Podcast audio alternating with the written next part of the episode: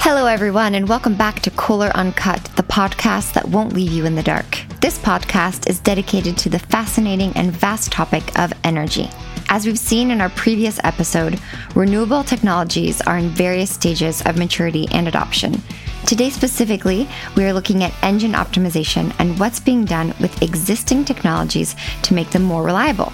So, I'd like to welcome our guests to the show. We have Nicole Dierksheide, Director of Kohler's generator categories for 600 kilowatts and above, and also my co host on this podcast, Justin Loritz, Product Manager for large diesel generators in North America, and Pierre Adrien Bel, Product Manager for large diesel generators in EMEA.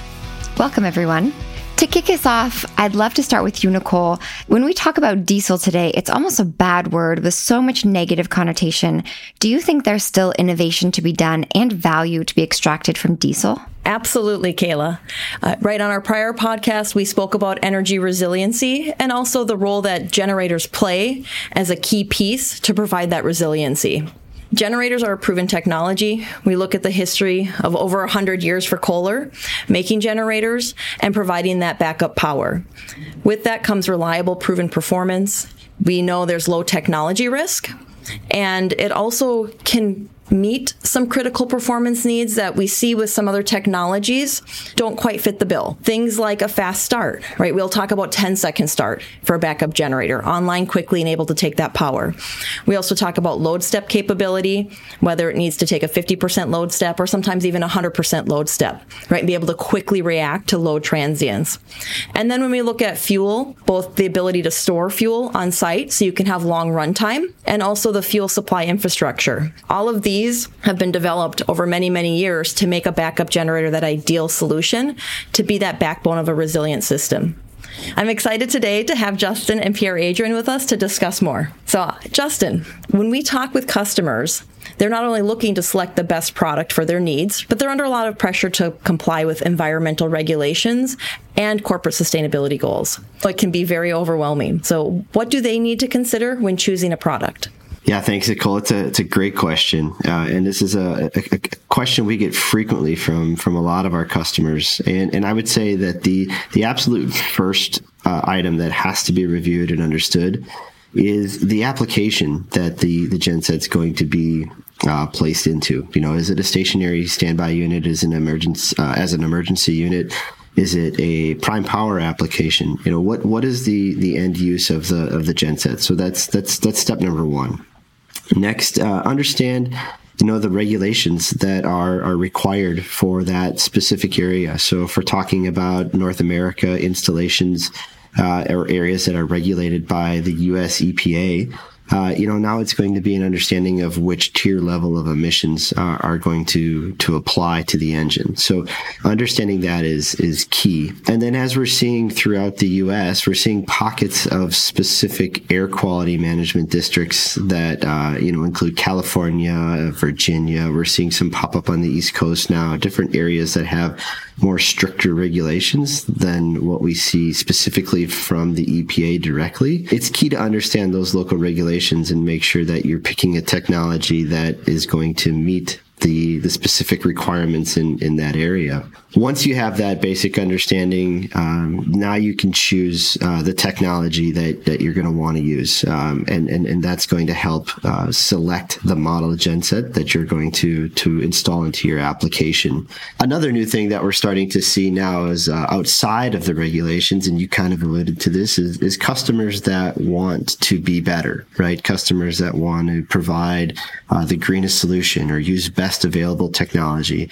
This is an application where maybe they will take um, say a, a, tier two unit in an emergency standby application and add on an additional after treatment system to uh, to be to that next best application uh, from an emissions perspective to meet their company goals and, and expectation. I, I, would say that in general, those are kind of the, the key basic understandings that um, that have to be made first in order to make sure that you're you're selecting and utilizing the correct requirements. But as we go across the globe, those requirements can change. So with that, I, I would ask maybe Pierre Adrien to, to add your comments of, of what you guys see in the uh, in the European market. So so based on these uh, regulations that we talk through and the technologies we use, this uh, again would would apply, apply specifically to the to North America and EPA regulated areas of the of the world. But as we look around the globe, the emissions requirements change. And so, with that, I'd like to ask Pierre Adrien to to speak to some of the applications that he sees in his markets that they support.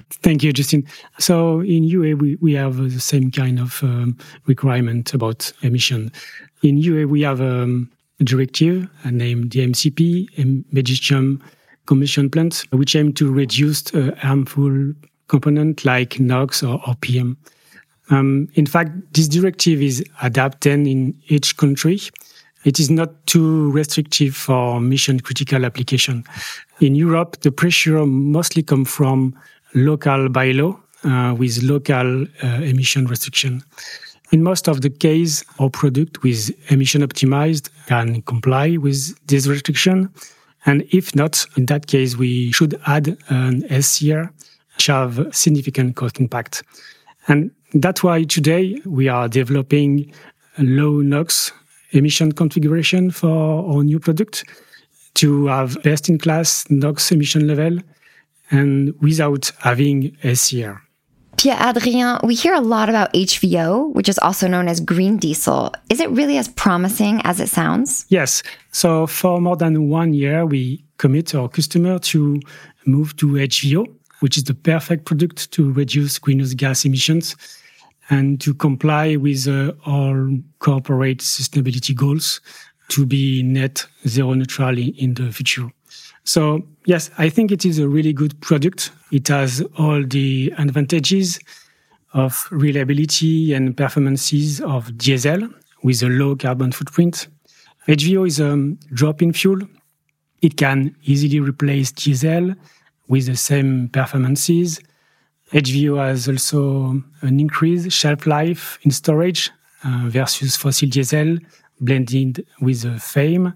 HVO also allowed to reduce NOx, PM, and CO2 emission. And it has a better combustion in the engine thanks to the high purity of the product. And which is the, the most important at the end is that HVO can help to reduce up to 90% greenhouse gases emission without any technological disruption. Thanks, Pierre Adrien. That sounds really exciting on HVO. And I know right, we'll probably in the future have another podcast to do a deep dive specific into that and answer many questions that we get, confirming how promising it is. As we continue looking at emissions, I do want to set the stage a little bit and kind of provide some context because we know this is important as we right look at the future and new technologies and advances that we're making, right? But thinking about emissions and specifically CO2. If we look today, we we know the CO2 footprint impact it takes to generate fossil diesel we also know the impact it takes to create HVO. And we can look at that and start to calculate out if we had a thousand kilowatt generator and let's say we assume it runs for about 100 hours a year. It does some exercise and then you can assume some outages in there. It's going to emit a certain amount of CO2.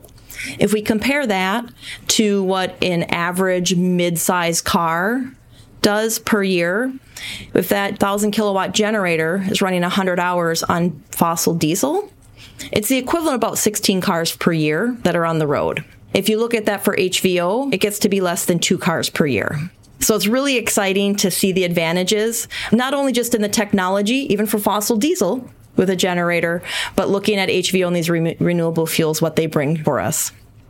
So, Justin, right, again, all these emission reductions that we're trying to achieve, it always seems a little too good to be true. So, what are some trade offs that are happening to achieve that? Yeah, great question, Nicole. This is this is something we look at uh, heavily in our new product development phases of uh, each of our gen sets, uh, and ensure that we're doing everything to to optimize emissions uh, specifically for for each application. Right. So uh, this this typically starts with the, the easiest options, which is uh, for engines in cylinder technologies such as EGR or exhaust gas recirculation uh, and combustion op- optimization to to ensure that we're getting the most um, efficient use of the engine.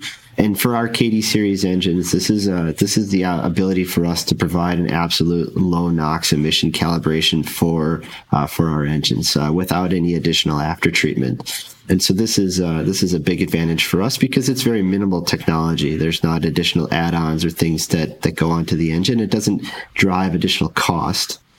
Uh, as you get into more stringent emissions requirements, that's where you start to see additional equipment. And this is where we start talking about uh, SCR and DOC and DPF technologies and uh, the additional requirement of, of uh, DEF in the applications where we're, we're seeing SCR usage. And this drives not only additional cost and additional equipment, it also comes with regulati- uh, regulations uh, associated with uh, inducements or or specific protections that the engine must have to ensure that the emissions uh, equipment is functioning as we expect it to. And so each of those provide, you know, different complications and, and uh, uh, items that uh, end customers have to deal with, uh, as it is obviously helping you from an emissions perspective, but uh, also provide some some additional concerns that you have to work through as uh, as an end user. But what we're what we're most excited about is all of these things are there to to help improve emissions, and we see very minimal impacts from a performance perspective. We're not seeing, uh, you know, derates on the engine. We're not seeing. Uh, less transient performance or worse transient performance, uh, you know, so overall, uh, we're not seeing uh, major impacts to the performance of your genset, but just understanding the equipment and technologies that you're using is critical to making sure that uh, this aligns with your, your maintenance cycles and things to, to keep everything in, uh, in great operating condition. Thank you, Justin. What other major actions are you working on to reduce emissions and help customers meet their requirements? Maybe actually both you and Pierre Adrien can answer. Let's start with you, Justin. Yeah, we're continuing to evolve uh, our products uh, every year to try and continue to, to make improvements from an emissions perspective.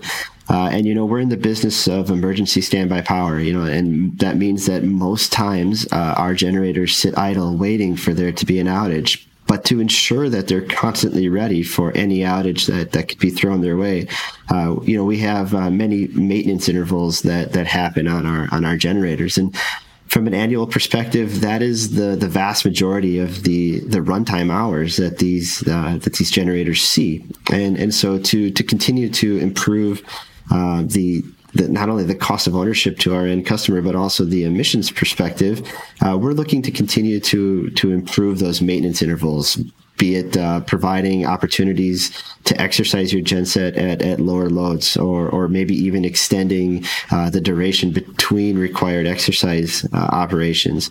Those are all things we're looking to do to continue to re- reduce emissions uh, as we continue to, to evolve our product lines. Thank you so much. And, and what are you seeing, Pierre Adrien? We are working to reduce emission and we are also working to reduce the carbon footprint uh, of our product. Internally, we have an approach called DFE uh, for Design for Environment.